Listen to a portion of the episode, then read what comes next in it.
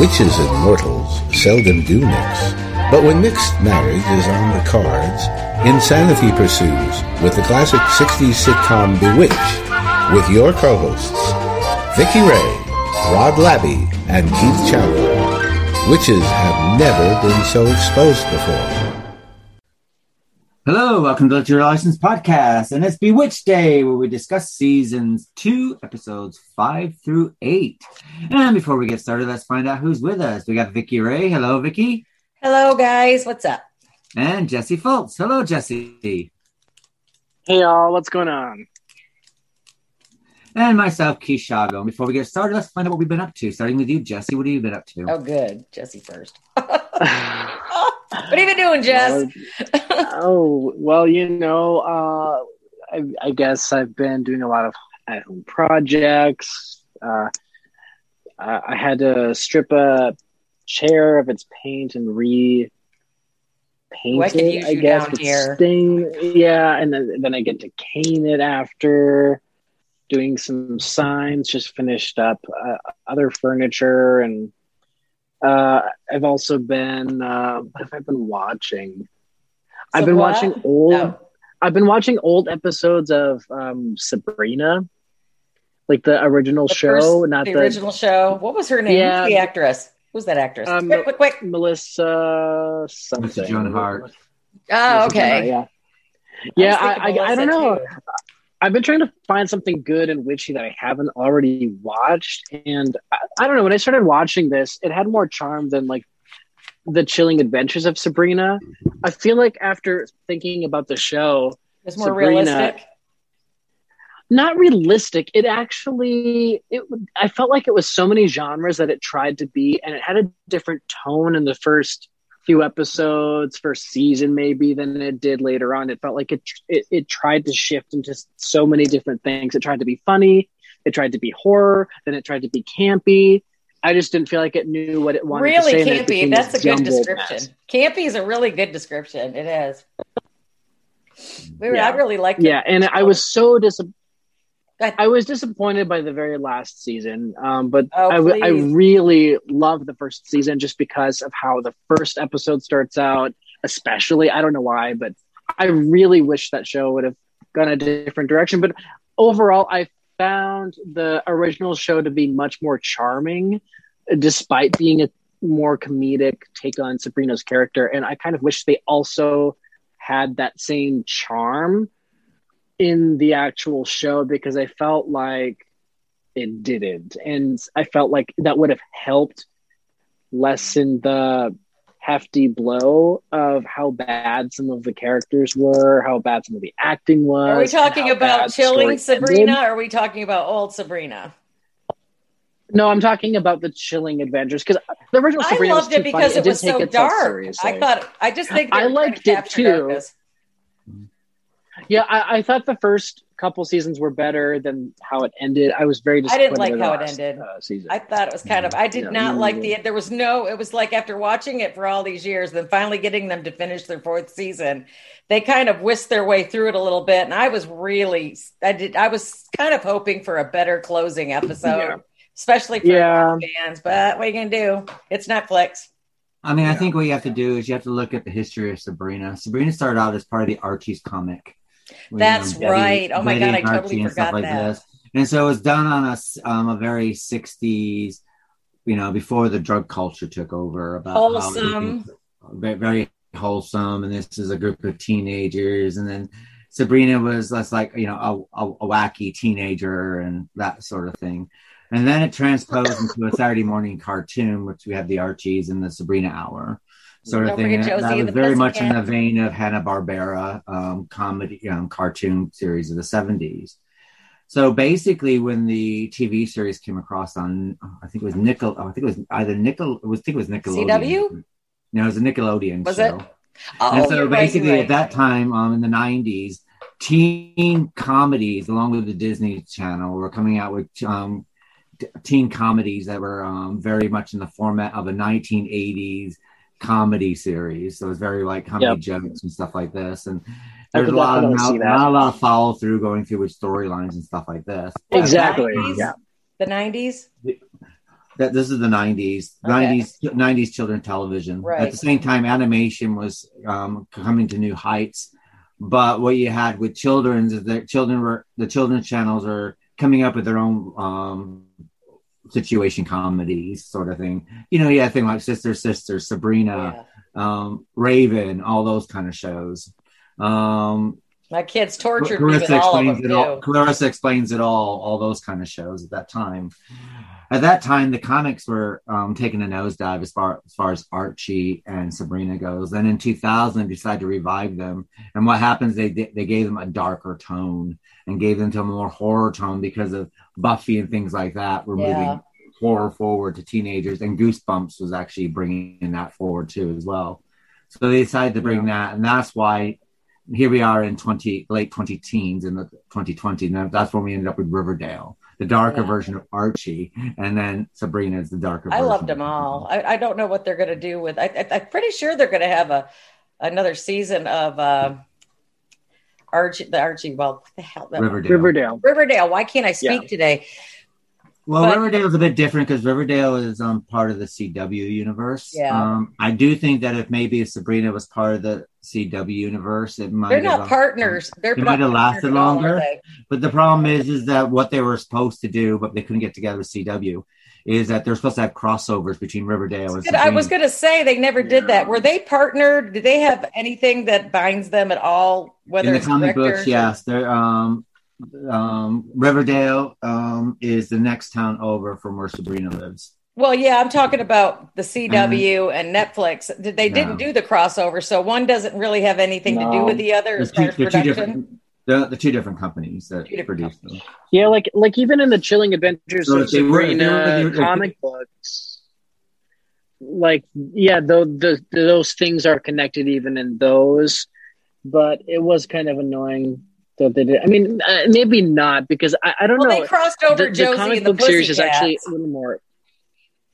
Yeah, the comic book series is more interesting, and I don't. It's weird because it was directed by the same guy that wrote the comic, so I don't know how the show went in the totally different direction than the comic books. Because I was actually more intrigued by the comic books than I was the TV show. I, I thought they tried a little harder in the beginning to make it match the tone, but then later on it just totally deviated into something that I kind of wish they hadn't. I wish they would have stuck with the tone of the comics because I felt like the comics captures like that traditional old horror feeling of like what you want witches to be like, but then also old horror films and stuff like that. And then the show kind of loses that and turns into a sloppy Riverdale kind of thing, especially when they utter the term endgame, which I, I hate. Like people need to stop using that term. Ugh.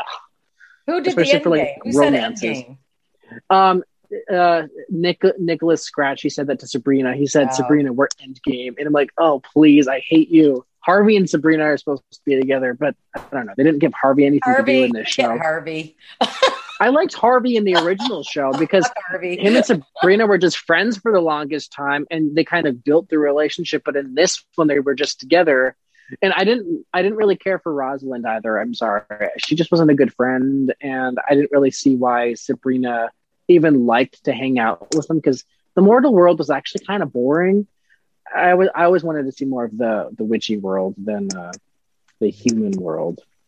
I think what they try to do is try to create some kind of. They try to take a situation that was a lot darker for a teen audience and try to bring it right back to the teen inks. And I think that's where its problem was because Sabrina, the comic book itself is like, you know, she's pretty much grown a little bit sort of thing. And so you know so yeah. and the comic books are a lot more gorier and a lot more darker yes. than the tv yes. and i love that and it's almost like oh we can't have this because netflix is doing this for a teenage audience even though they wanted the adult audience. So if they made it for an adult audience i think the teens would have watched you know what i mean? It probably would have kept it to get the darker tone. They started out very dark but then all of a sudden it's like then it kind of went into like teenage romances and teenage yeah relationships yeah how yeah. hard it is to grow up to be a teenager and it's kind of like well you already have um, shows that are doing that and sabrina could have been that show that did things totally different i mean the comic book already is and then when you have like a show about a satanic witches so blatantly and so gory i mean that's not it started out being a show that of of a nature of things that you didn't even traditionally see on TV. Well, I'm pretty sure that the very Christian risque. Church wasn't happy. no, definitely not. Well, I, mean, I think, even American horror. I think it got, I think it got bogged down in the wokeness as well, being a bit too woke. Yes, yeah. that ruined it too. First of all, it doesn't go like if anyone who studies metaphysics or like the occult, it doesn't go because first of all, in in magic and witchcraft, they don't focus on like the whole feminism thing because they, they focus on the unity of masculine and feminine energy. So it just doesn't make sense because Lucifer or Baphomet himself is symbolizing the masculine and feminine energies yeah, within one single body. So the fact that they were focusing on all of that, it really, you could see they were removed from the aspects of like being true to like being magical and about witches and more about being political. And that's when I started to get turned off because they weren't even focusing on keeping that tone. And I started to get lost in that too because I, I want to see a show or a movie take like magic and the occult seriously and make it like a serious horror. I'm I'm kind of tired of seeing that comedic, campy horror thing like the babysitter TV shows and movies that are out there with you know the killer babysitters and all the killer teenagers and stuff. Like I just want to see a, a, a real horror film that's about witches that sticks with that tone because that's so fascinating. I've got one and for I you. Have yet? I've got one for you. What? I watched it the other night ago, so I'm going to my spiel really quick. But I've been I've been watching in between trips. I've been watching um like 1930s horror and I'm just totally loving uh-huh. it. Like I watched 1932's was it Freaks was it 32? I'm pretty sure yeah. it was 32. Oh my god, watch that. It was like it was disturbing Freaks? watching it sober, let alone stoned. uh, it was it's, it's just a messed up movie and I'm like like oh, wow. It's just like that was it was hard. It wasn't so hard to watch, but it was really creepy and I think the director caught the essence of these human beings and and and what the you know it, it just was it was outstanding old film and i watched this other one. Oh god i was talking to joe about it um oh gosh it was with christopher lee city of the dead city of the dead when i was i was trying city to find this dead? movie for a long time because when i was little i watched this old black and white movie about witches well again they're going satanic so you might not like it but it's so worth the watch and I was so scared after watching this movie when I was five. My, my mother and father were out for the evening. I had to go in sleep between my brother's beds because I was terrified. And I mean, I was watching it through older eyes finally, what, 50 years later. And it's it's just an excellent movie. It's this just the gregorian chant going on and you got the hoods and you got the beautiful Ooh. blonde college waif who's going to be sacrificed for satan. It's got it all man. It's just a great wow. Got great it's got great atmosphere as i remember as well. The atmosphere is fantastic and it's so that's and this one is called City, City of the Dead, of the Dead with Dead. Christopher oh Lee. Oh my god! It's, okay. 19, it's not 1950s film actually. 50 something. I think it's an American film. You think it's English, but I think it's actually an American. I film. think I, I don't know, but all I know is it scared the bejesus out of me when I was little. Then again, I was going to Catholic school then, and the nuns used to tell me. Oh. Bad girl that the devil would be sleeping under my bed, causing me lots of trauma throughout my childhood, and gives you the person you see here before you now. But um, yeah, other than that, I've been watching some out of the box kind of films and stuff and uh, getting ready to go to New York.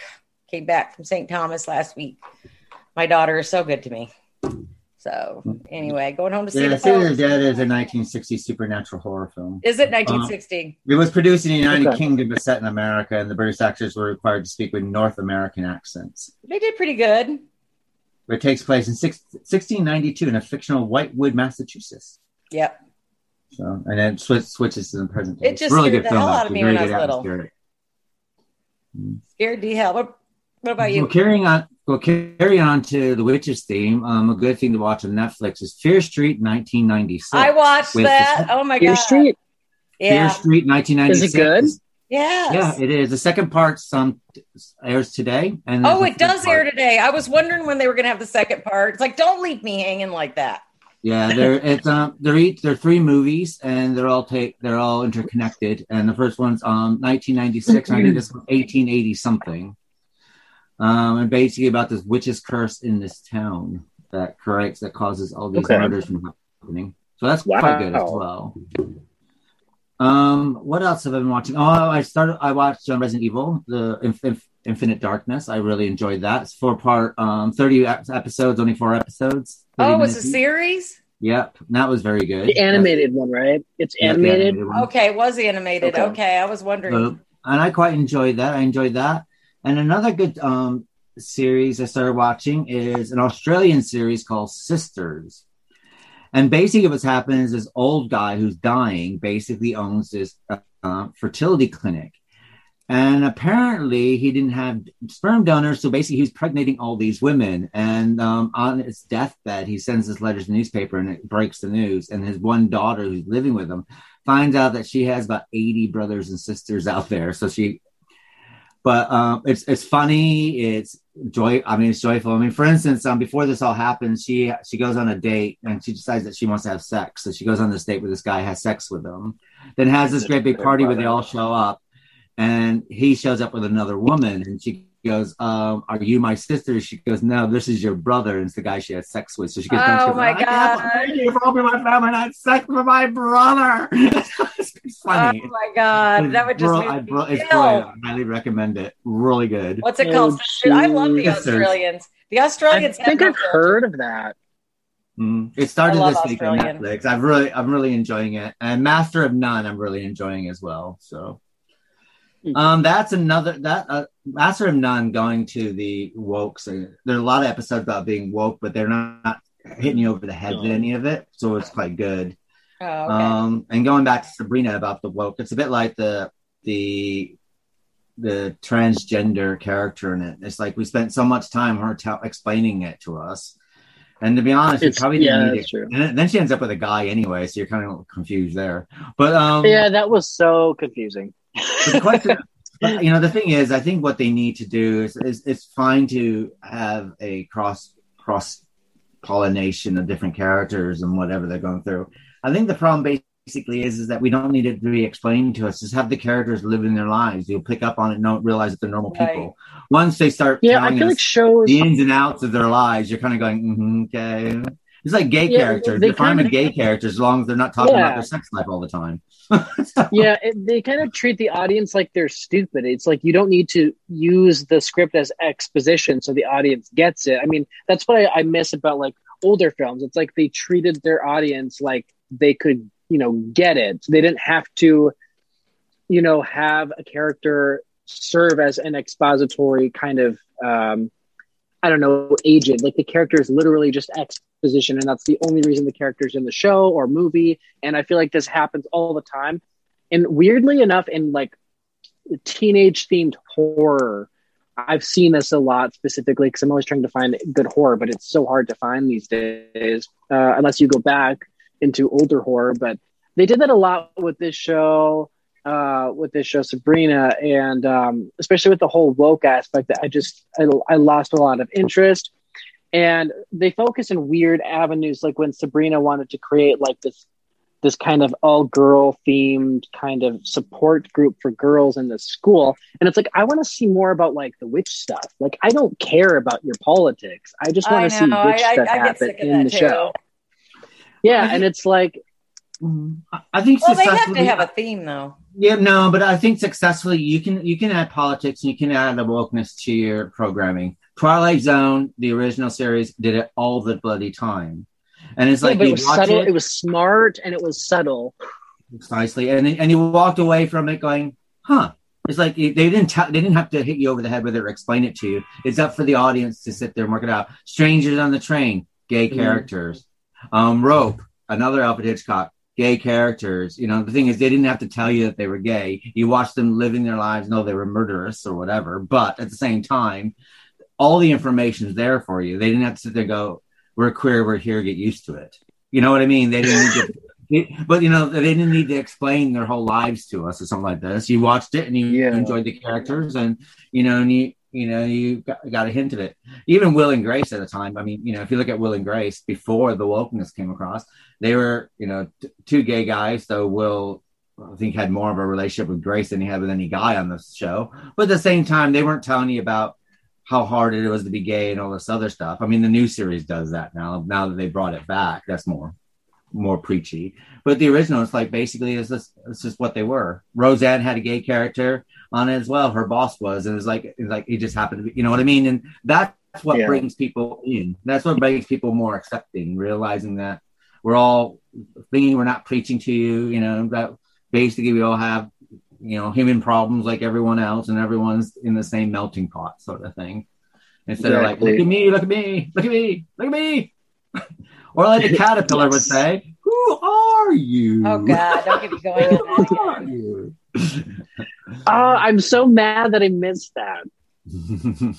you just blew us off. Admit it. No, I didn't. You were hungover so, again no, I wasn't even. I was prepared the day before, and because I thought it was that day for some reason, and then um, I woke up early that day, super excited, and I'm like, wait, it's not today. It's t- it's the next day. So I went back to sleep, and then I didn't realize it was at a different time. So I totally missed that. I was so disappointed. I was so looking forward to doing Alice Wonderland. But you could have jumped in anytime. Well, I mean, if if you really missed out on it, you can always do Moby Dick next month. yeah, if you could read Moby Dick. There you go. If you missed us that much for our classics edition. And I've actually, I actually finished it. Actually, I did not. I did. I did. Actually. Killing me. So.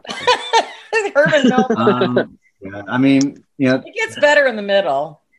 It, it's a fantastic story. It's just overwritten, personally. So. Oh, I, I have a question. I just recently watched the movie Practical Magic. What did you guys think of it? Did you guys see Practical it? Practical Magic about 120 yes, times. It's one it's, of my favorite I, movies. It's one of mine too. I really like it. As simple as it is, it captures the kind of vibes that I like with the whole witchy thing. I, I, I didn't like the beginning with the story I, with the the witch in the beginning, the, their ancestor. I thought the music was so not fitting for the story that they were telling, and it was so distracting. I didn't like the beginning two songs, but I liked the rest of the songs. The rest of them were great, yeah, but there was a couple Nicks. songs in there I didn't like. There's like this weird country sounding chick that I, used to hear when I was a kid, and I hated that song. And then I heard it in this movie, and like, well, I don't like it, but the oh, movie's good. I like the movie. I love the movie. If you too. want some really good witch movies, you should try the um the Suspiria trilogy by Dario Argento. Oh God, yeah, you love that, Jess. Oh yeah, I haven't finished. I haven't finished the trilogy, but I have seen uh, the remake, and I've also seen the original Suspiria. Watch the like original Salem Suspiria. The second, the second one's Inferno, and the third one, um, okay. which I actually worked on. It's not great, but it's okay. Tears of the Mother. It's the, it's the you final. worked on that? Yeah. What'd you do on it? I actually edited the script and worked on worked on set during the making what? of the film. Yeah, that's cool. With Daria Nicolodi and Asia Argento and and um, that's when I realized that um, the reason why they're dubbed, his films are dubbed, is because all the characters are from everywhere in Europe and they don't speak. They're all speaking their own language when they're doing it. So the German actress is speaking German, whilst the English person is speaking English, that, while the Italian person is speaking Italian. I have wow. never understood how he pulled that off. Can't tell. He did it with every single one of his films, so it's quite interesting.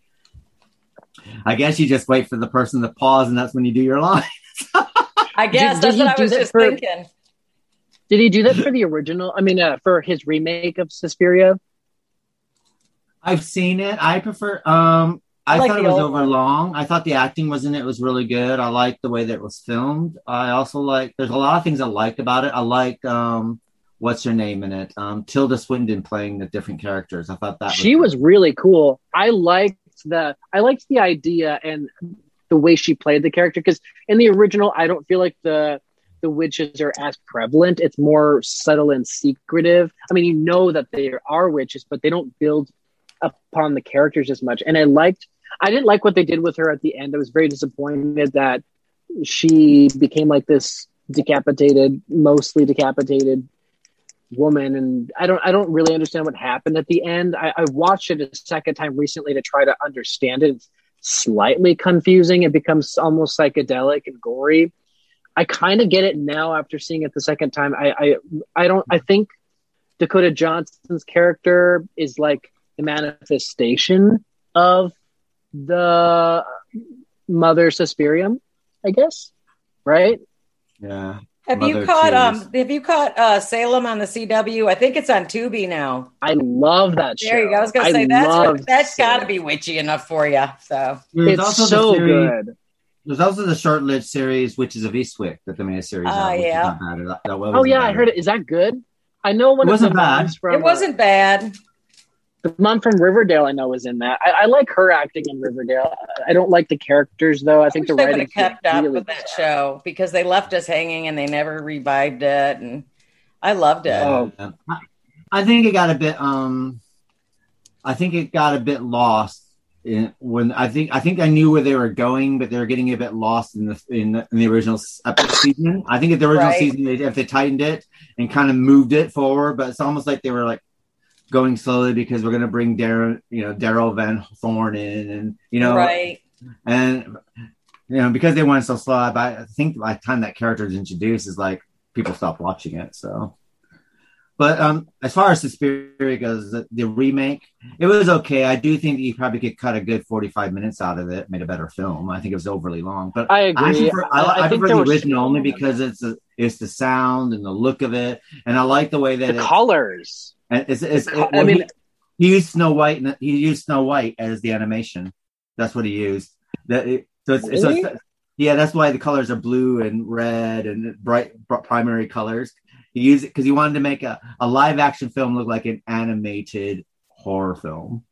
Oh, that's cool. That's in, really interesting. Wow and and then when you see this the second one it has a different feel about it but that's more done in a uh, everything's done in like a water like everything's done in like aqua colors and and, and uh, yeah because when you watch this movie considering it was the 70s i mean i know it was also in a different time period but um it was so colorless it was devoid of color whereas like suspiria you're, you're kind of like if you've seen the original you're expecting almost a psychedelic kind of colorful horror. They don't have enough colorful horror, in, in my opinion.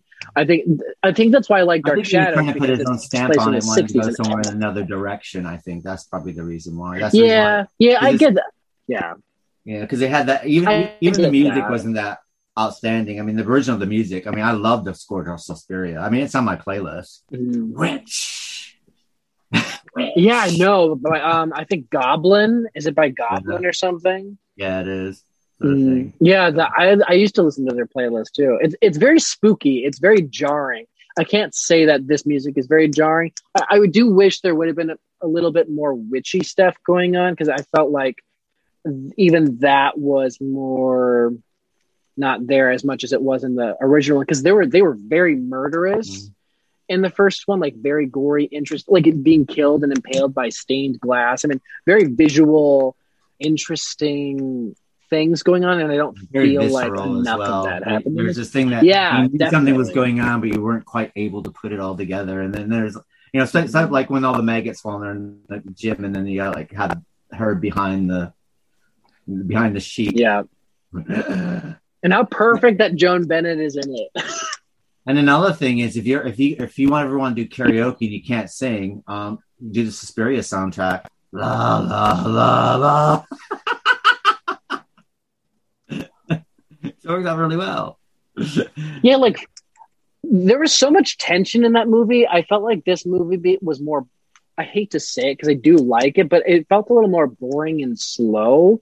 And I like that there was more tension in the first one like from from go there was so much tension and it was very continuous even if it was i mean some of it's kind of silly looking back at it now it looks kind of silly compared to a lot of horror but it's still really good mm-hmm. um i've seen it a couple times and i still think it it's very cool visually and it's it's a very interesting the movie. best way to see very is either with a really really good sound system or be plugged into mm-hmm. your yeah be plugged into it then it's like okay. you start hearing things behind you and everything. I mean, it does everything. All the original has like sounds coming from behind yeah. you and whispering going on behind you, and it's yeah, it does, doesn't it? Oh.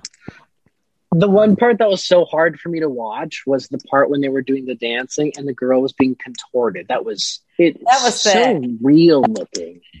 Oh, oh, oh! I almost threw up when I saw it. Like, oh, that's so gross. Well, if ballet had more contortion, then I'd probably go and see it more. So. Yeah, true.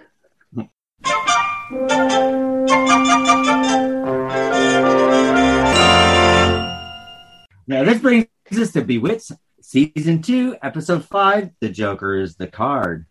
When Samantha's attempt at a peaceful dinner with Darren and Dora is ruined with practical jokes, the witches realize that Sam's prank loving Uncle Arthur, played by Paul Lynde, has come for a visit. Arthur takes a liking to Darren and offers to teach him a spell that will give Endora a taste of her own medicine.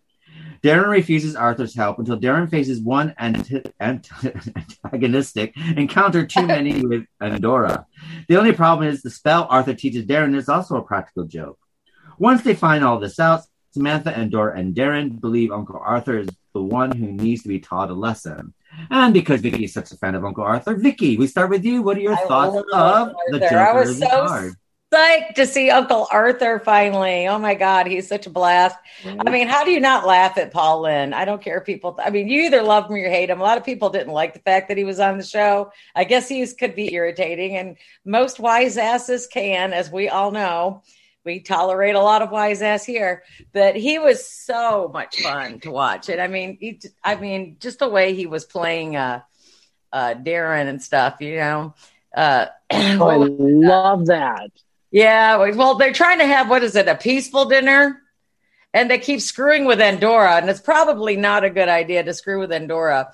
And uh, when Uncle Arthur comes up, they decide, you know, well, he's messed with us, so we're going to screw back with him. And then he, they make it look like in reality that the spell worked and Darren has magical properties, you know. But I mean, it's just good, clean fun when he's there because I don't know. He just laugh at the the laugh. He just makes you laugh. I just l- look at him and I start laughing. I totally love Paul Lynde. I loved him in what was it, the Hollywood Squares. I mean, anything he did, I just loved.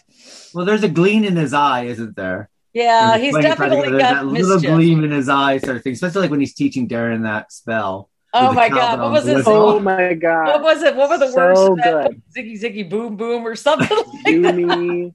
And then he starts doing the cowbell and the kazoo. and I mean, he looks like a total moron. So and just like oh earnest. I know. I know. I love this episode so much. It's like uh, this block of episodes were so good. I mean, I think I think it's almost. I, I hate to say this because I love the first season, but I think these episodes are almost better than anything that's in season one. Maybe. Well, they're a little um, more grounded. Now. I don't know. I loved every episode. Yes, well, and they know I mean, this what, episode. There, there's some fresh new material in there too.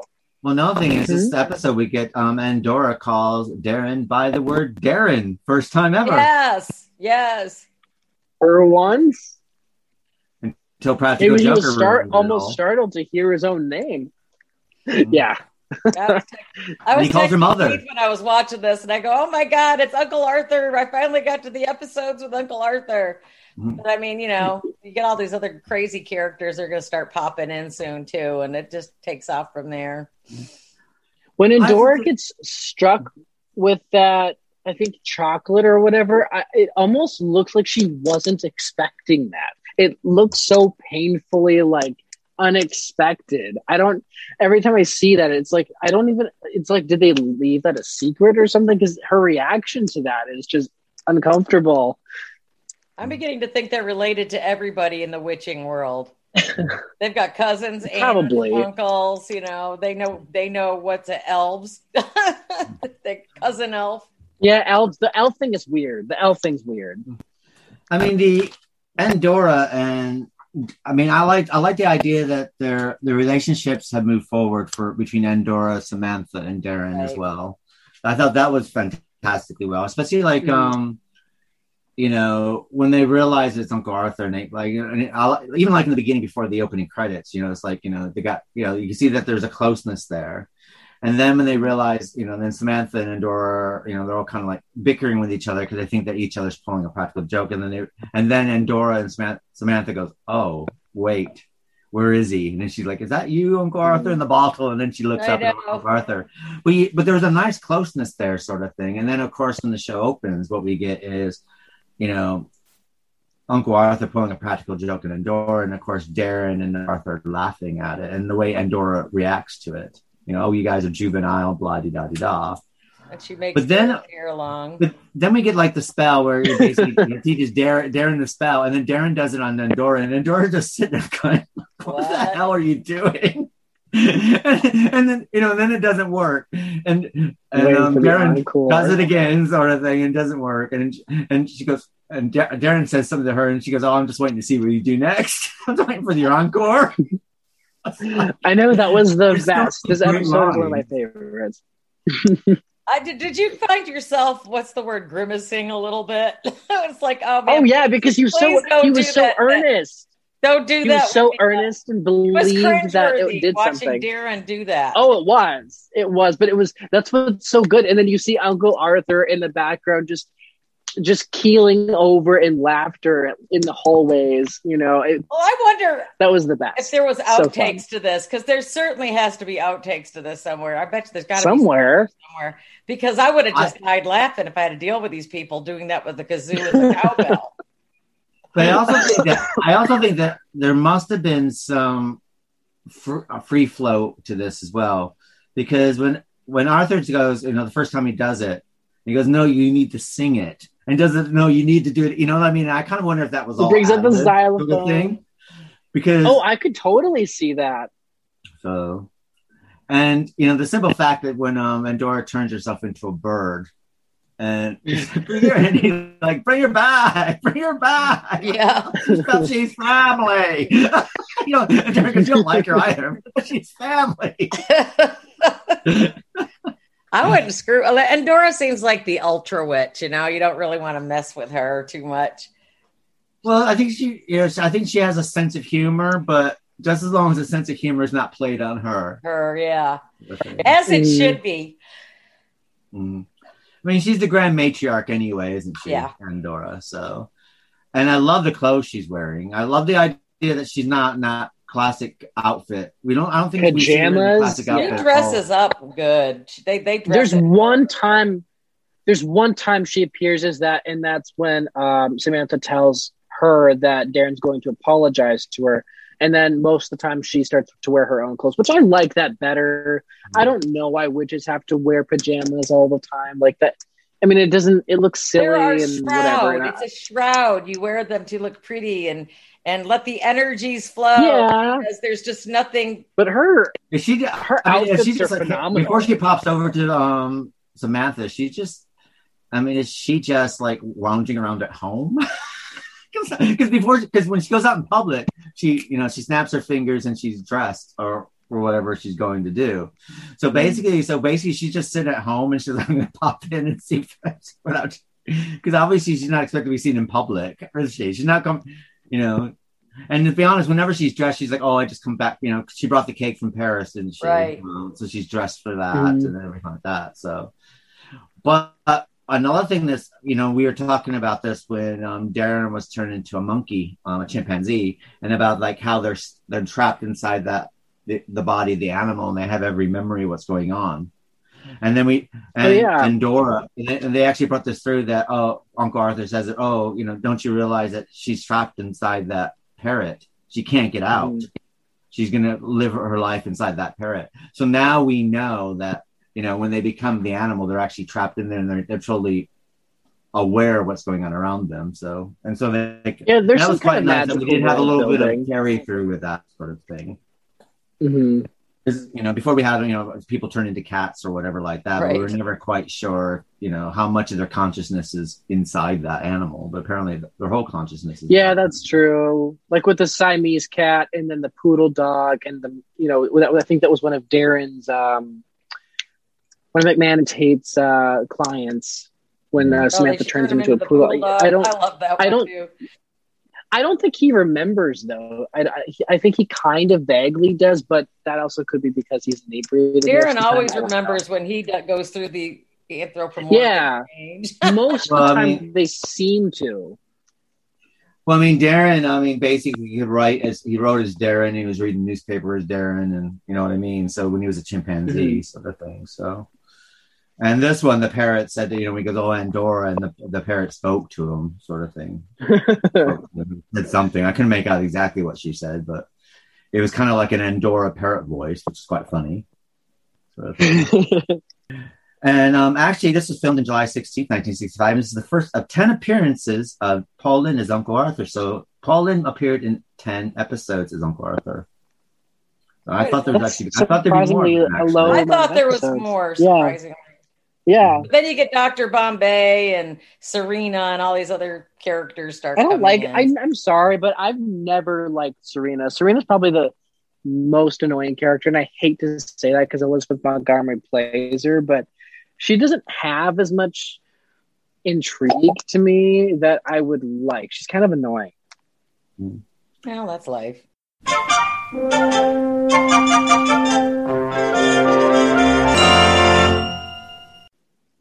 Our next episode is um, episode number six. Take two aspirins and a half pint of porpoise milk. Samantha gets sick and loses her powers after coming into contact with black Peruvian roses. She then starts getting green squares all over her face. Aunt Clara sends Darren off to gather items for the antidote that she will brew. These include ingredients such as bat wings, porpoise milk, eye of newt, and an ostrich feather. But it's the largest ingredient that really gets Darren into trouble.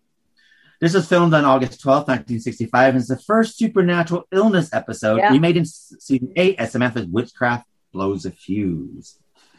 So, Jesse, what's your thought on this one? There's a storm here, so I hope it doesn't. So I hope there's not an intro building, and the fact that Aunt Claire actually has some kind of victory in this that's not nullified later on. There's no, I mean, she does make a mistake, but ultimately she is victorious and being able to do something helpful and that was very nice to see too but i do love that they have like this cool little witch shop just I'm assuming close by since Darren managed to find it on his own um, to, to get these ingredients that he needed. Yeah, and all of those creepy witch ingredients like Eye of Newt. What was the rest of them? I of um, um, bat I don't remember. Uh, Eye of Newt, porpoise milk, bat wings. Porpoise milk just sounds disgusting. An ostrich feather, which they were fresh out of. Yeah.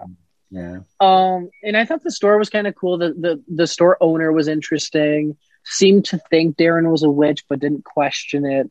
I mean, I always thought witches were like in this uh in Bewitched. I thought they were perceptive to see whether or not someone was mortal or witch. So I don't know. I, that's a little inconsistent. It's a bit of a gray area, but I, I thought this episode was a lot of fun, especially the ostrich feather incident and how Darren has that run-in with the police officer more than once. He gets arrested in this block quite a few times. Very, very interesting. He's always getting arrested. Yeah, that's true. That's true. And then uh I don't know. I know I know that Gladys Kravitz or the actress um, Alice Pearce was going through um, the cancer, but I, I noticed that she started to look thinner in this episode than she usually does. So I, I almost wonder if she was going through that at this point because I think I do think she gets replaced at some point um, in the near future. Yeah, I start. I, I don't know. That was another thing I noticed here. Uh, what else did I notice? Yeah, there's so many interesting, funny things going on in this episode with you know her going up into uh, the the weird door upstairs. Yeah, the door takes the place of the window, and it kind of. Then they're going to yeah, build the room. Actually, built the door first because we got to get out there to build the room. that was funny. And then she hears a knock later on and starts like talking to herself. And Abner's just like, "Oh my god," he looks so embarrassed by just the constant embarrassment. Abner, he's like the typical typical retired Archie Bunker type that just doesn't want to deal with anything. He Definitely. Read his paper, drink his beer, Definitely. smoke a cigar, be left alone.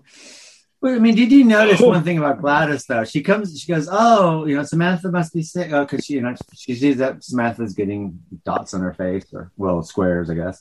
But then she's like, "Oh, well, she likes some of my chicken soup. You know, make her feel better." He goes, "Oh, you know," and then you know, Abner says what he says, you know, your chicken soup pretty much kills people. But then she decides to bring it over to her anyway. She doesn't even knock. She just goes right in and right up the stairs into the bedroom. I oh, know. I know. Goes, well, I tried I'm to like, knock. Who does that? I would kill my neighbors if they just walked in my door. No, you didn't. It just walked into my bedroom. It was like, what are you doing? I know. yeah, even even for the 60s, I'm sorry, but no one ever wants anyone in their space like that. Like no one wants just anyone to waltz in at any given time, especially if you have magical powers that you're trying to hide from the rest of the world. It's like, do they never lock the door? You know, you'd think well, having a nosy neighbor like Gladys. Even if you're well, last person. I mean, the thing is, if you're well, let's understand you're just lounging in bed. You don't want your neighbor just to come up. I mean, your neighbor can come into your living room. That's probably not. I mean, it's, it's, it's irritating, but not as irritating as someone just walking into your bedroom when you're in bed. You know what I mean? It's like, oh, I'm here. It's like, what the hell are you doing? Here? Yeah. you know, so that was kind of, yeah. And I mean, speaking of bedrooms, I mean, how long was Abner in bed for? When Gladys is looking out the window for most of the episode as people are coming and going, the doctor's coming and going.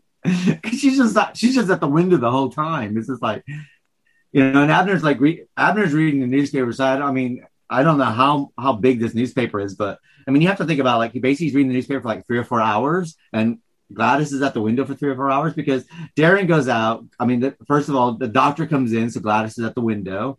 And then, of course, the doctor has to see her and stuff like that. So looking at 20 minutes, 20, 30 minutes. And then he leaves. And of course, Aunt Clara goes, Oh, can you go get these ingredients for me? So Darren goes to the shop.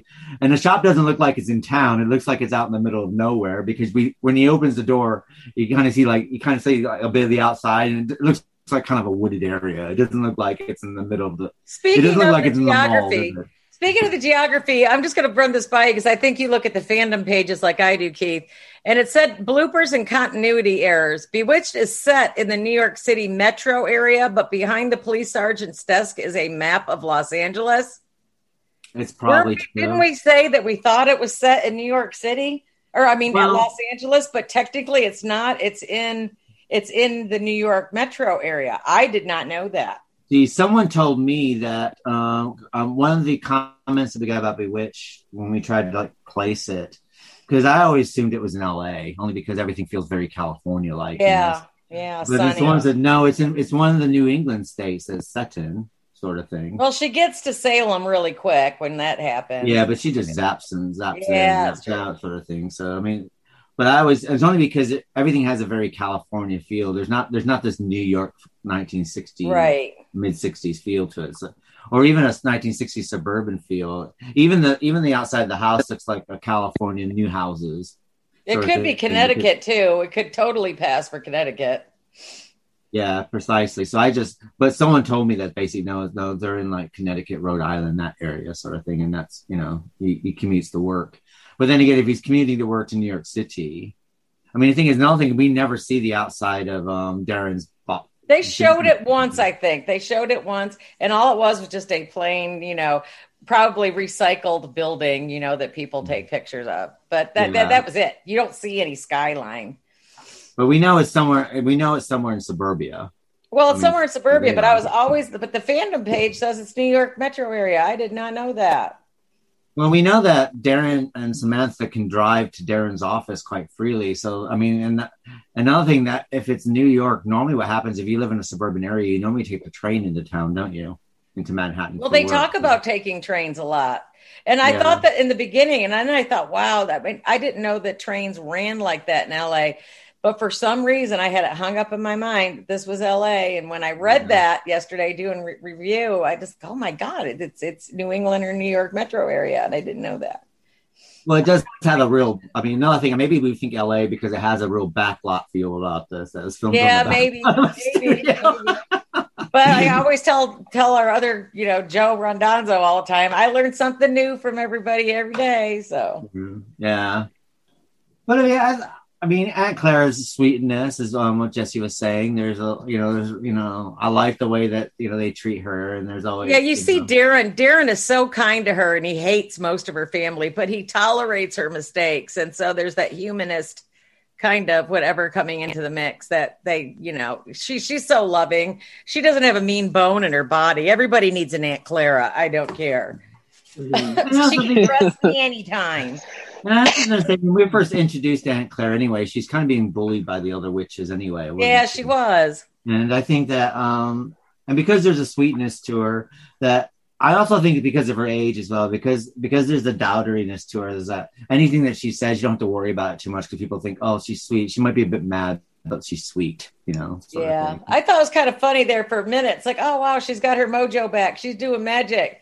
but it doesn't.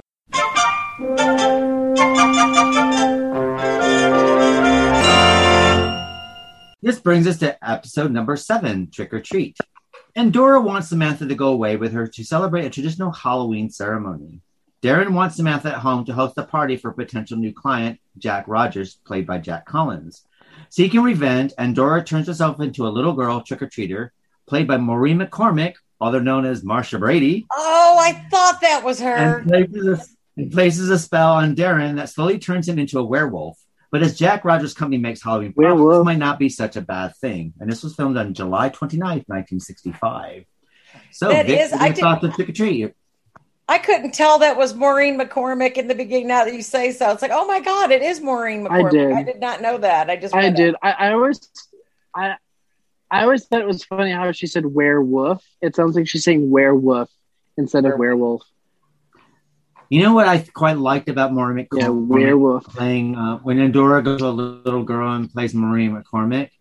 Maureen McCormick, this is her second appearance in Bewitched. Yeah. Her first appearance is when Darren has that dream of what their children That's true. Yeah, they're and messing around with them in the office and stuff. So it kind of gives like a, it kind of gives like, oh my god, this is like, you know, this could be, you know, what their child's going to look like, sort of thing. You know what I mean? That actually there's a family resemblance now mm-hmm. because they brought this same actress back to play. You know, Endora's a little. He makes a great little Endora too. I was like loving that. I just thought that I got such a she she got the mannerisms as young as young as she was she captured the way that Endora speaks as well as she moves. So I was really impressed with that because that's hard to do. Mm-hmm. I can't imagine anyone. I mean, Shirley MacLaine couldn't even capture that when she played Endora's character in whatever the hell that was with uh, yeah. their take on Bewitched. So I was kind of impressed that a little girl could do it. She did great So the, I thought that was cool. Um, she she really did. Yeah, it was so entertaining. I love this episode. They got the blue eye shadow um, going on, and those exactly. Eyes, yeah, those, that those, too. Those, the eyeliner slants. That that just perfect makeup for back. Mm-hmm. These Endora wears a lot of makeup, but everybody did back then, and I love the makeup. Oh my god, I just get such a kick out of it.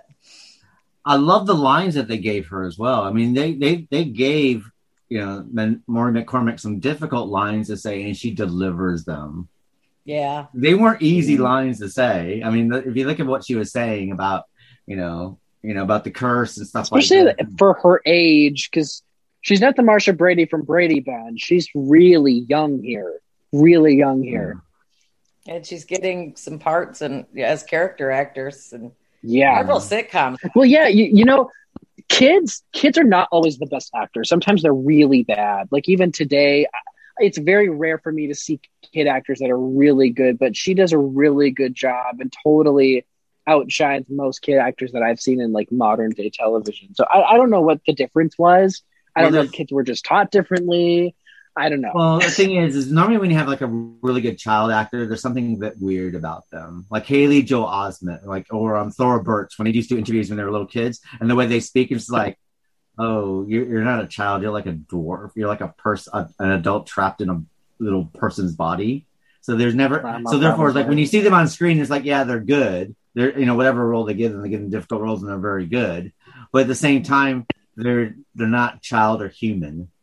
Where here, Maureen McCormick does it does feel like you're watching a child sort of thing, but even though yeah, she has the words. childish take on Endora, like oh, yeah. I'll try really hard to remember the word. It kind of reminded yeah. me of like some of the things Sarah would say from Dark Shadows, except she was being snide and protective. Well, Sarah from Dark Shadows was a bad actress. Transformed into that. Who was? Who's a bad actress? Sarah. Um, Sharon Lentz is Sarah Collins. When she was a little girl, I don't. I mean, she might be a good actress now, but at that time, I mean, the way she delivered line.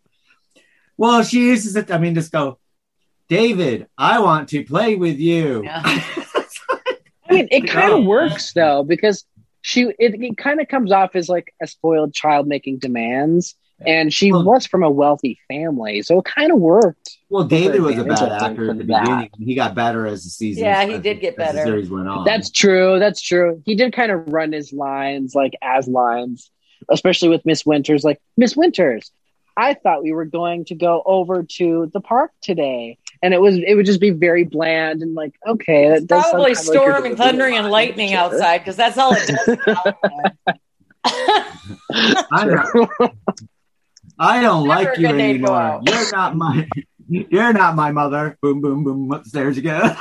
Miss well, Winters. get to the episodes I love you, Miss Winters. When you get to the episodes where Quentin's there, David really you could tell he's really gotten really good by then. Yeah, he gets. I mean, yeah, when he got yeah, older, the better he got, sort of thing. But it was a great episode. It was out of out of all of them, wasn't particularly my favorite, but I loved the little Endora. I did not know that was Maureen McCormick, but I'm going to probably rewatch it now because I I'll have to because that drives me nuts if I didn't catch it the first time.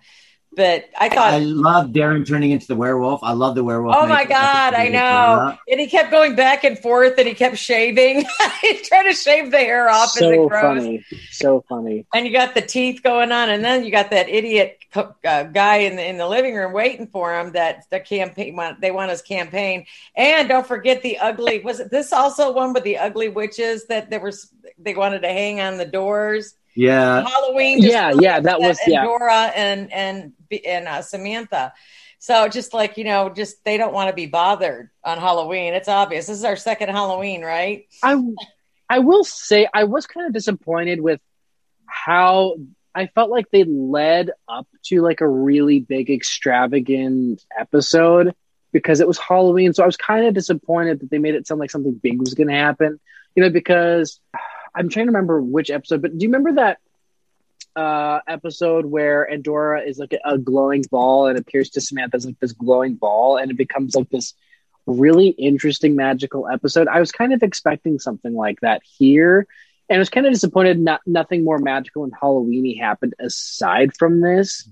Um, that was the only thing I was disappointed about with this episode, and I thought if they would have had that, it would have made the episode better um, because I do kind of I do wish magical stuff happened. I, I know because of the times and stuff, and you know, even as much as they had as far as magic is concerned, um, it was as risky as they could be at the time. But I still would have wished that they could do a little bit more with the witchy magic. I, I would have liked them to do a little time. bit more with Halloween too, as well. Because I mean, they, they do yeah. Christmas up, but Halloween is the witches' holiday. Just like you well, know, like Exactly. Exactly. I guess another thing is if Darren and um, Samantha are having a cocktail party for Halloween, you would have think that the guests would have dressed up a little bit. no, yeah, I was yeah. Kind of Larry and Louise and the um the account. exactly, yeah, just a little bit, considering that they sell Halloween props and stuff like that. And they didn't and they didn't decorate the house for Halloween. Okay, maybe you didn't have to put the witches up, but there are other doc- Halloween co- decorations you could have put up. Do you know what I mean? Well, yeah, it's the witches' holiday. Like the witches, witches, like in real life, have their own way of celebrating Halloween, even if they don't put up like witches and skeletons in their house. Like there's other really interesting, fascinating mythology that I wish they could have played into even a little bit.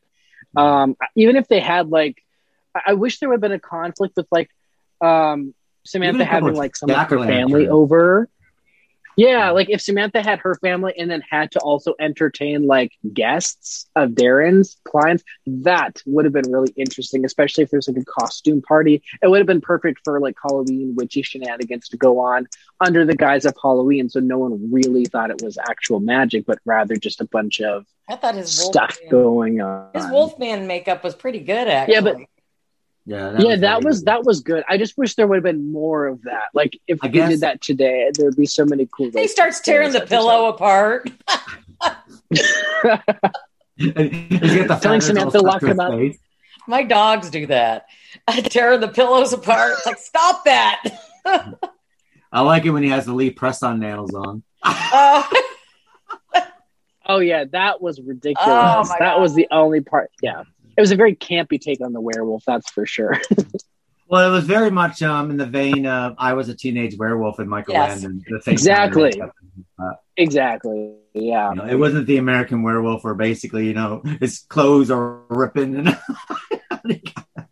you know, the jaw comes out out of his face, sort of thing. But um, American werewolf. I mean, I thought I thought it was it's quite cute. I I you know I did you know I did question about like well you know you don't have to put the witches stuff up, but you could have decorated. I also sit there and say, as far as Darren saying that Samantha couldn't go, I can understand the reasonings behind that because oh, she's pregnant. It's not, a, you know, she shouldn't be traveling because he's like worried about her. So it wasn't like I forbid her to be go to go because it's a witches thing. It's more Um, I don't I don't want her to go because she's pregnant and I care about her health. Because we know that's you know back I mean? in the day when women were treated with kid gloves and stayed in the hospital for a week after they they had delivered. Now it's well, like you're lucky if you get to spend the night because of your insurance now and you're in the hospital. You just push that baby out Oh, they did the same your own. And then go back to milking the cow. The stitches up to your backside and all. They don't care. They do the same, they do the same thing here as well. You get you if you get birth in the morning, you're out by evening. You're home with that baby in the evening. So yeah, it's like you know, I would at least want two days. Like hook me up with a morphine machine and let me lay here. You know, but don't don't make me. I remember when my sister. I remember when my sisters were born. It's just like you know, and then because kids couldn't go to the hospital, so basically my dad would drive us because my mom would be in hospital for a week. So my dad would drive me to the hospital, and my mom would look out the window with the baby and like wave from us from from her, you know, whatever floor she was on from the window, sort of thing. Cause she'd be there for a week. Not to mention the car carriers we've sat sent home with. They're like rubber rods or whatever, and you just plop the baby. And my mom just carried me out. All of us were just carried home in the car, front seat of the car, and we yeah, on your lap. Britney Spears carrying the baby on your lap, traveling away. Poor Britney Spears. Don't get me going on that one. I feel so sorry for that girl right now. Someone needs to wax her father. He needs to go.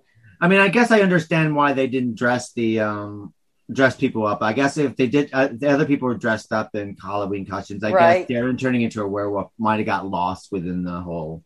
Yeah, I think it was there just to set the tone because he's he always seems to come out of it like some kind of chaotic tragedy happens, but it all he always seems to bounce back from it and he always sells his account. So he always gets his account. Why they're not living in a mansion by now i don't know because it because because they would be lost without darren stephens. Uh, I do have to sit there and say though, what I quite liked about this episode as well is that we get Darren breaking the third wall yeah. this time. And basically, what happens is when Endora goes, "Oh, I knew the spell all along. I need to teach you a lesson." And Darren gets a little bit irritated, but at the same time, when Endora goes off, he just looks at the camera and goes, and, you know, yeah. shrugs his shoulders and kind of gives kind of gives a smile. And I thought that was quite a nice little thing. And he didn't really have a, a terrible go at Endora about that, considering that if he did, he had every right to. Really, I mean, this is kind of going above beyond because to be honest the problem wasn't Darren in this scenario. The problem basically, Darren understands the whole thing and he was very sympathetic. And he, when he said the Halloween, he didn't know anything about the Halloween decorations that were being sent right. over like that. So he had no clues. He had no part of that. So to be honest, if Endora really wanted to make a point here, what she should have done is made the point to the right person. Right. I think Endora was. I wish she know, would do and, something to Larry at some point. That would be great. Yeah. Larry, that would be great. A, he's such a fair weather friend. I mean, he treats Darren like shit some kind most of the time, and then he, but then when he does something, he's like the biggest pal going. You know, he's a Larry's kind of well. Imagine if he was the one that was transformed into a werewolf. How funny would that be? I don't know. I want to see him be in some kind of precarious situation. Yeah. Thanks to Endora or some other person. I have to then say that Endora also shows some great strength here when the um, the ad executive or Jack Rogers, um, played by Jack Collins, when he sits there and goes, "Oh, talks to Endora like she's in a costume." It's like, what the hell is he talking about? Because she's in normal clothes. Yeah. She's not in her witch's clothing. You know, she's not in her zappy, um, you know, you know, acid green and purple outfit. She's like in normal clothes, and he goes, "Oh, look yeah. at her hair." It's like that was kind of like a bit uncalled for. I mean, she does give him a tail as she's walking. I know. I, I didn't. I didn't get that either because she was dressed in like probably her most normal outfits out of all of the normal clothing she wears. She wasn't wearing like some Egyptian gown with like bright colors and dangly earrings or anything. It was I mean, very, very normal, uh, especially uh-uh. for most women. Period. Exactly. So I was confused by that too. Cause like she's probably dressed like most women of the period. What's so weird about that? Maybe the eyeshadow, but that's kind of it. Yeah, precisely. If he said something that's about her eyeshadow it. and not her hair, I could understand more. Maybe you know. But Why yeah. does she look like I Dream of Jeannie though, Maureen McCormick? I know. I, I thought there's a, yeah. yeah, I thought there's a vague resemblance to that too. She she looked more like I Dream of Jeannie style attire than she did like a gypsy. But and her and her voice was interesting. Maureen McCormick's voice it was very high pitched, very high pitched. Well, she's a little girl. It almost too. sounded like I know, but it yeah, almost but... sounded like you know when you speed up a person's voice, it had like that kind of like Mickey Mouse high pitched thing going on. And it had a grovelly sense to it. It's like it was a high pitched gro- gro- grovel voice because it was like like she was yeah. like, she's she had sand in her voice at the same time. It's kind of it was kind of strange. Yeah, I noticed that too. It, it was mm-hmm. very distracting for me too. But I don't know if that was like something they did for the to add something to her character if that's what she did like to her voice i don't know i'm trying to think i don't know what one could do to one maybe it's to make her sound like that, older but... make, make her seem young but sound older or something i don't know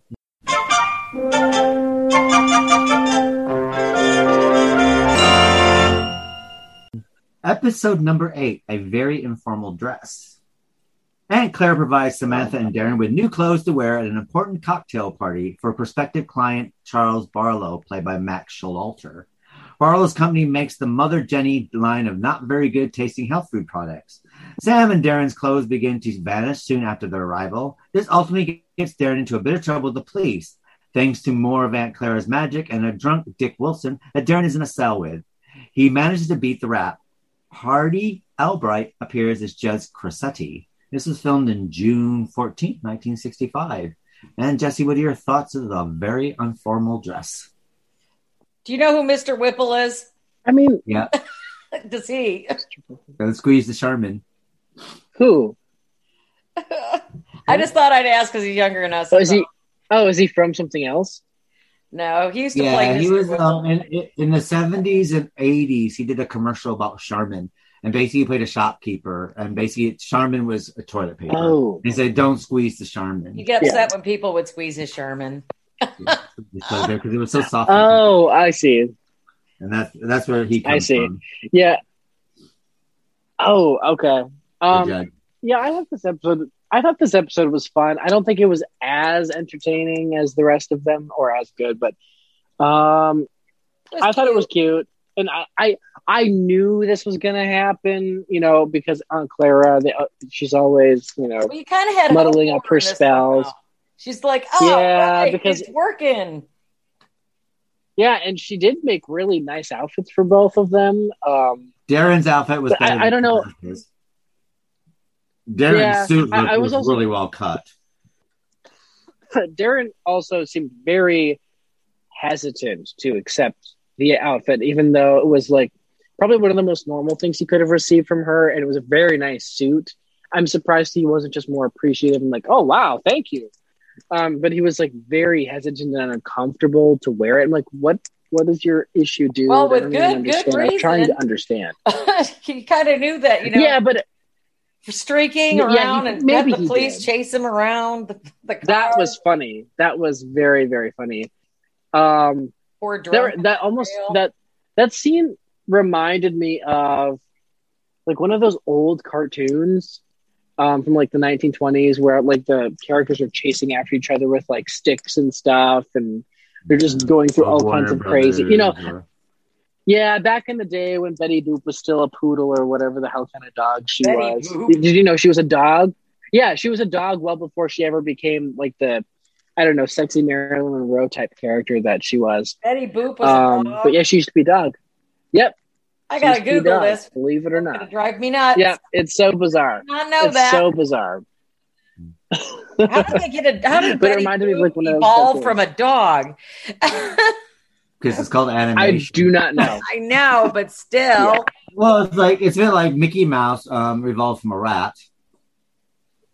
You know, if you look at Mickey Mouse, he had like really ratty features and stuff like this, and then eventually they rounded him out to be Mickey Mouse, sort of thing. So over a period of time.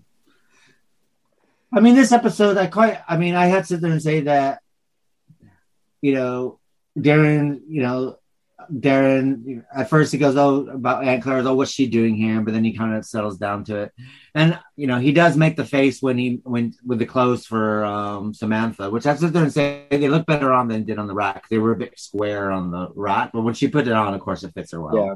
And I think, um, but his suit looked fantastic. Um, and I like that they took Aunt Clara to the party, sort of thing. And and, and I, I love how they just let Aunt Clara speak to whoever they want to, because you know God knows what she's telling people. but I quite like. Exactly. I quite like that. I quite like that they they're they love her so much. It's like you know, not they're gonna let her just be herself, and she can just mix with whoever. I like that they don't worry about her. Like you know, normal you know normal people. Normally, it's normally what we get with other characters in Samantha's family is that they're gonna be mixing with people, normal people, the mortal people of Darren's world. And then normally get oh Darren freaking out about who they're gonna talk to, how it's gonna be said, well, how they're gonna behave. Would I love with Aunt Clara they let her just be Aunt Clara and that she was able to you know get rid of the fire hydrant and all the you know she does some good stuff and of course it you know there's only a there's an expiry date on her magic anyway sort of thing but um the only thing i kind of wish and i kind of wish that um that if the show was a little bit more risque because when samantha close starts disappearing she just disappears with like i don't know just a sleeve gone and it would I think it would have been more funny if she was just there in her slip or something. Do you know what I mean? Or yeah, you know, they did that with Darren, but they didn't do that with her. Um, well, I, think, I, mean, I know she's pregnant at this point, so they're covering up her pregnancy because I think she's a lot more oh, pregnant yeah, supposed to be in the show. True. So. Covering up who's pregnant? That's true. Samantha's? Maybe that was. Yeah, because Samantha's only supposed to be a couple months pregnant, but I think it just I think in the show she I mean in Pretty real big. life I think she's like I think she's like six months pregnant. So she looks a lot bigger. Because if it was another if it was a, another character like Sheila or something, I feel like they'd be more apt to do that because I've seen them do that to characters like in I Dream of Jeannie. They definitely did that when um, there was an episode where Tony Nelson is given X-ray vision by Jeannie, and yeah. he's like seeing his secretary's underwear and brown panties and stuff. Episode. yeah, that. and I'm like, I mean, yeah, I'm like maybe it was still too early. I don't know if they would have done that if Samantha wasn't pregnant, but yeah, it would have been more Interesting. It must have been like a formula back then to have um, like the buddy system with these guys. You have the the kind good yeah. doer like General, uh, or was it the Major Healey or whatever? But he's also like like the pain in the butt friend like Larry is. You know, yeah. like he's kind of the yeah. same deal. But I mean, they they're out for mm-hmm. themselves basically. That's really all. They it's all- true, yeah. Especially when some beautiful blonde or brunette comes along. They don't even care about eye. the name. I mean, Larry, Larry. Yeah, well, at least he was single. Larry's married. No, Larry's an asshole. he just is. I would kill him if I was his wife. I know, and Louise is so understanding and patient with Larry. It's ridiculous. No, he doesn't he even doesn't. try to hide it. I mean, I think this episode. I mean, I think it starts off well, but it does. I do think it kind of peters out at the end for some reason. I agree. You know? I agree, and it's it feels very drawn out. I guess you could say it feels very drawn out as far as it's like another right. I don't know. I didn't really enjoy the drunk thing. I mean, you you expected that to happen, so it was kind of annoying to see it drag out with the you know the drunkard in the jail cell. I, I didn't really like. Well, it was kind of funny watching him. Funny either. He was hallucinating yeah. this and hallucinating. You know. I mean, I didn't find that funny. I found the courtroom scene funnier than that. Yeah, I did part. too. Also, I feel like I see this character all the time. Especially, I swear, I also see him in episodes of I Dream of Jeannie doing he probably was. He was, exact he was on a lot of stuff. I have seen him in movies play the drunk yeah. character. As the drunk person, yeah, he's always plays the drunk character. The first he played a good like, drunk character. Though. I don't really find yeah. that funny. I, as far as like drunk characters or bar characters in Bewitched being funny, I think the more funny but not super hilarious characters would be like when Darren's going to the bar because he's having trouble adapting to Samantha's witchy lifestyle, and then that guys they're acting like he did something to help Darren, um, even though he's they're both having totally separate conversations, and neither of them is paying attention to the other. Mm. And then he walks away acting like he did something for Darren. Like, I guess that's kind of funny, but I don't know. I didn't really think this guy was funny. He was more annoying to me than anything, but. And I thought Charles Barlow, the guy, just... was a bit a bit horrible as well. Who? You know, they're getting, the one yeah. they're going to give a ride to the airport too when Darren's parents disappear. Yeah, that was kind of a messed up kind of situation too. Yeah. Yeah, and I, I mean, I think it's you know, to be honest, I don't know if he's a bad actor or a good actor, but his his face was is annoying. There's something really annoying about his face. I also found the resolve annoying with how you know I wanted someone to say that your product sucks, but this weird shenanigans kind of took away from that.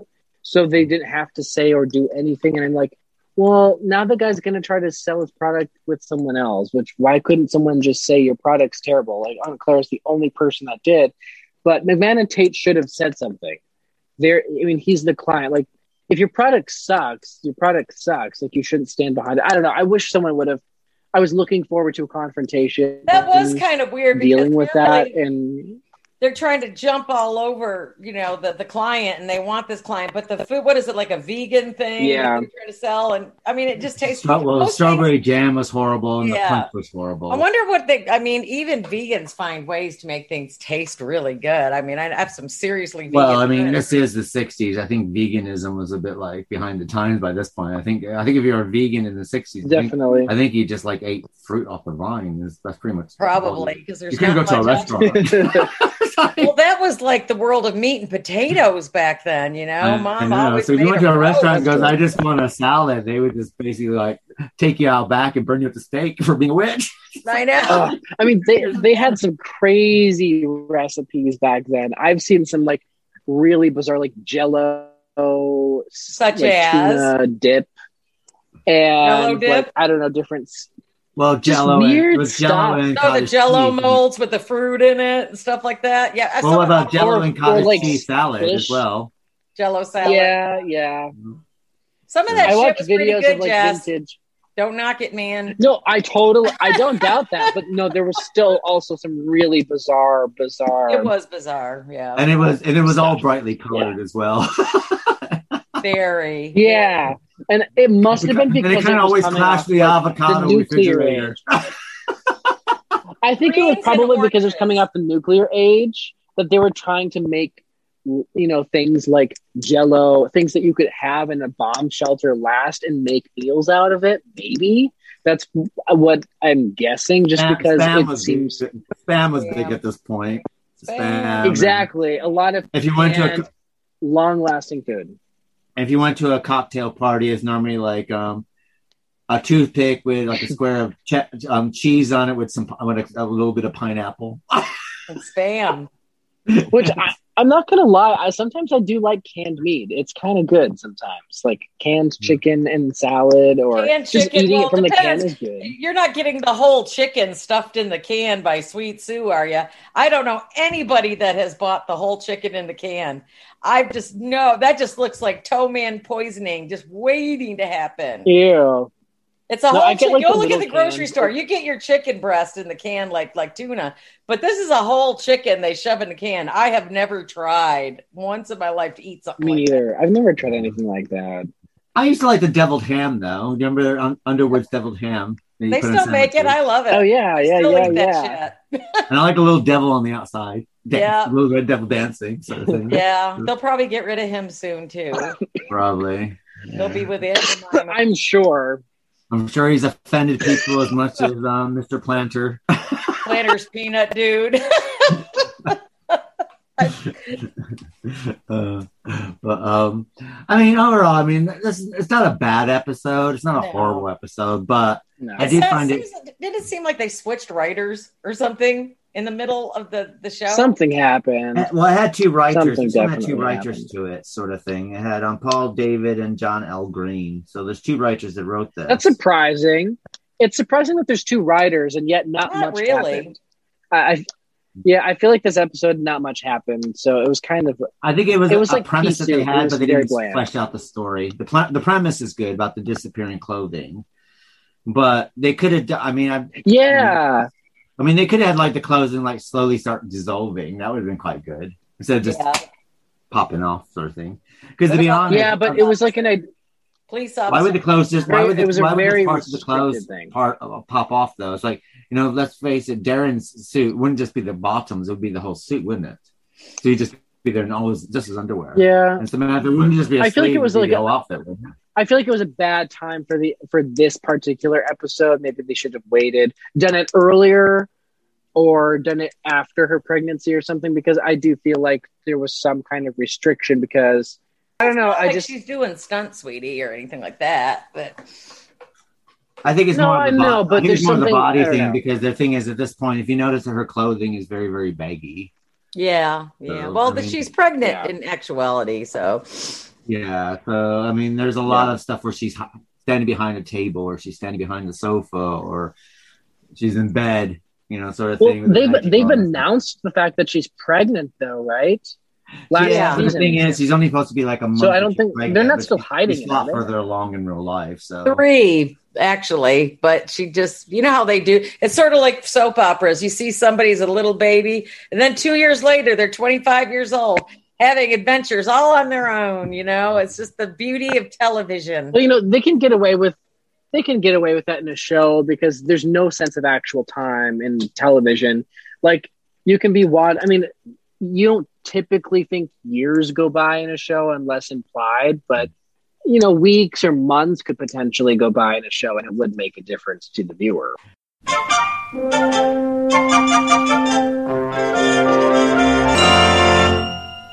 So now we get to the episode where we yeah. talk talk about our favorite character and our least favorite character. So starting to, with you, Jesse, who's your favorite character and who's your least favorite character in this block?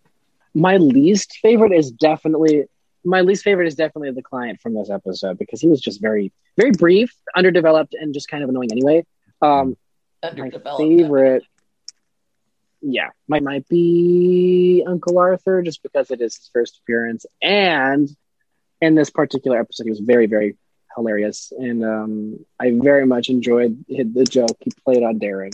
So funny. It's almost better than anything Endora's done to him, just because he got Darren to make. it was painful to watch, almost. Yeah, because it's just like everybody's laughing at him, and he has no clue. You know.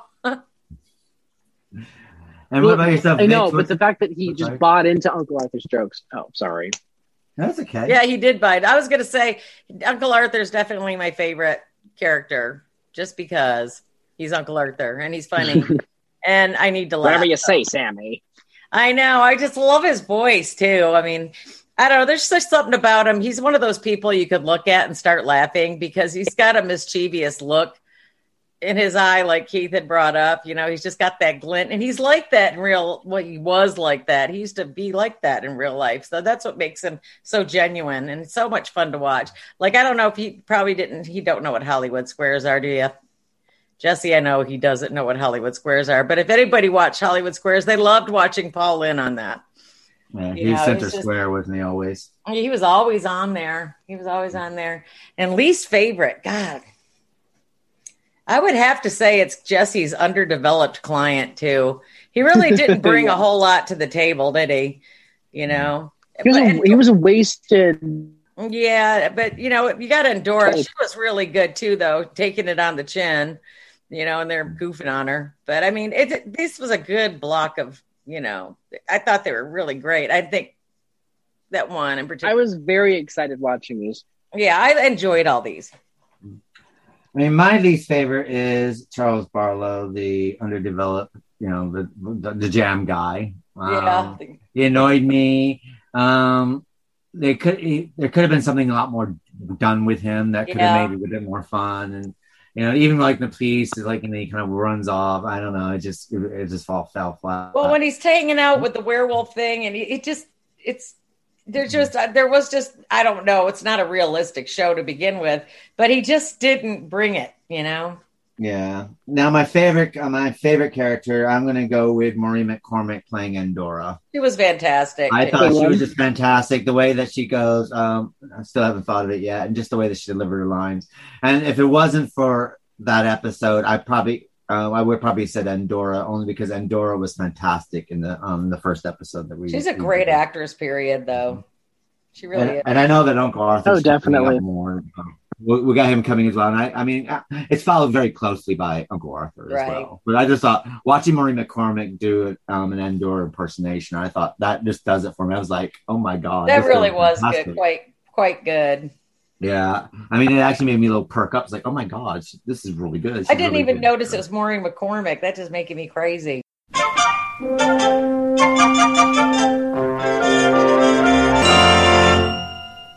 That's gonna bug. So now we get to the point where we discuss our favorite episode of this block and our least favorite episode of this block. Starting with you, Vix. What's your favorite episode of this block and your least favorite? Least favorite. Uncle Arthur, hands down, all the way. Um, I thought it was humorous. And as much as I, I love Endora, I kind of like seeing her get it just a little bit because she really doles it out. I mean, it's just that, you know, just she she does. I mean, whether she's turning somebody into a chimpanzee or, or toilet paper roll, doesn't really matter. She just does it. But on the other hand, it kind of made me cringe too because I hated seeing her get it. I don't know if that makes any sense, but just like, ooh, you shouldn't do that, you know. So no, that, that makes sense. Never, never fool with Mother Nature, you know. But uh, that was my favorite episode. Love all the characters. I thought, you know, everybody played that off really good on each other. Least favorite episode. I'm trying to think of why would anything be a least. I liked all of them. Um, I probably have to go with the Halloween episode only because it felt like two people. Well, uh, apparently two people were writing it, but what did they do? Break up in halves on that. I loved, although I did love uh, Derek Darren's um, werewolf attire and stuff. I thought they did a fantastic job on the makeup. That could have been just as good on you know creature feature. You know, it was pretty good. But I mean, I really liked all these episodes. That's probably the closest to not liking them. Was that one episode? Mm. What about yourself, Jess? Your favorite and least favorite well, episode? I'll start with my least favorite just because I know instantly what it would be. It's definitely the one with the underdeveloped client, the disappearing clothes, not because the concept was bad. The concept's good, it just wasn't played out very well. Um, and it didn't go in the direction I thought it would. Uh, in the direction I thought would have made it more interesting, at least. Um, and then my favorite, hmm, I guess it's the Uncle Arthur one. I'm trying to think. I feel like there's one I'm forgetting. They kind of run it into was that other. one. This is the, this is the one if I don't have it in front of me. do the episodes they kind of run into each other on me. I don't know why. It's only this one show. These ones are very yeah. The most of these are very fluid. I think the only one that stands out as not feeling as much a part of each other is the one that I said was my least favorite, which was the disappearing clothes, because that feels distinctly different for some reason from the rest of them. It and does. that's one of the other reasons why. Yeah, that's why it's uh, one of my least favorites, just because it, it, not a lot happens in it, and it just no. doesn't go anywhere. They build it up, but nothing happens. The most that happens is that Darren gets put in jail, but you know he's going to be fine, and that's that's what's frustrating is that when like you know said, things he got arrested fine, quite a few times in this plot. Anticipation. This the second. yeah, that's true. Yeah. So when that happens and you constantly see him getting help, you just don't really have any worry for him.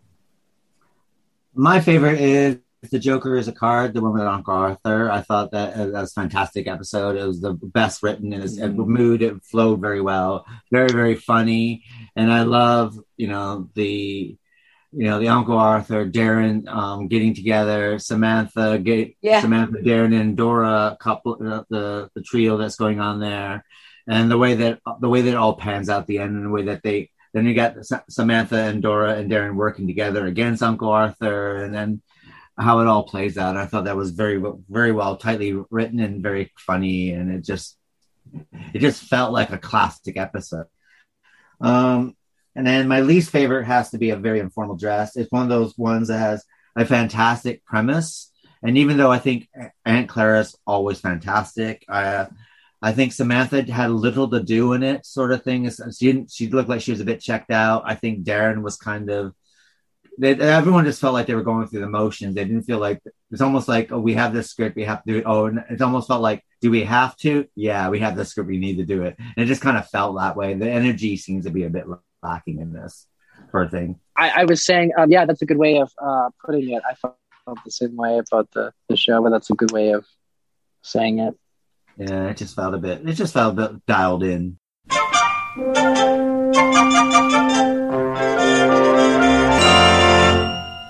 Well, that brings us to the end of Bewitch. Next month will be the end of our season of Bewitch, but we will be continuing, of course, in season five. where We'll be doubling up our episodes, but next month we'll be just doing um, episodes nine through 12. And of course, and continuing on with our Something in the Water month, which is July, of course, we'll be covering ticks and stung. Which was disgusting. Two, two films and basically what happens if something happens you're trying to make your cannabis stronger you might want to think about the wildlife that you're um, drinking this as well. And of course we'll be carrying on the dark shadows and of course july will be also um, doing our soap episode as well. And of course next month we'll be finishing off our classic novels season with moby dick by melville. Melville. Herman melville. Sorry, my brain just totally walks out of that brain's the first thing to goes it is first thing to go. So it's good night for myself. A good night, Vicky.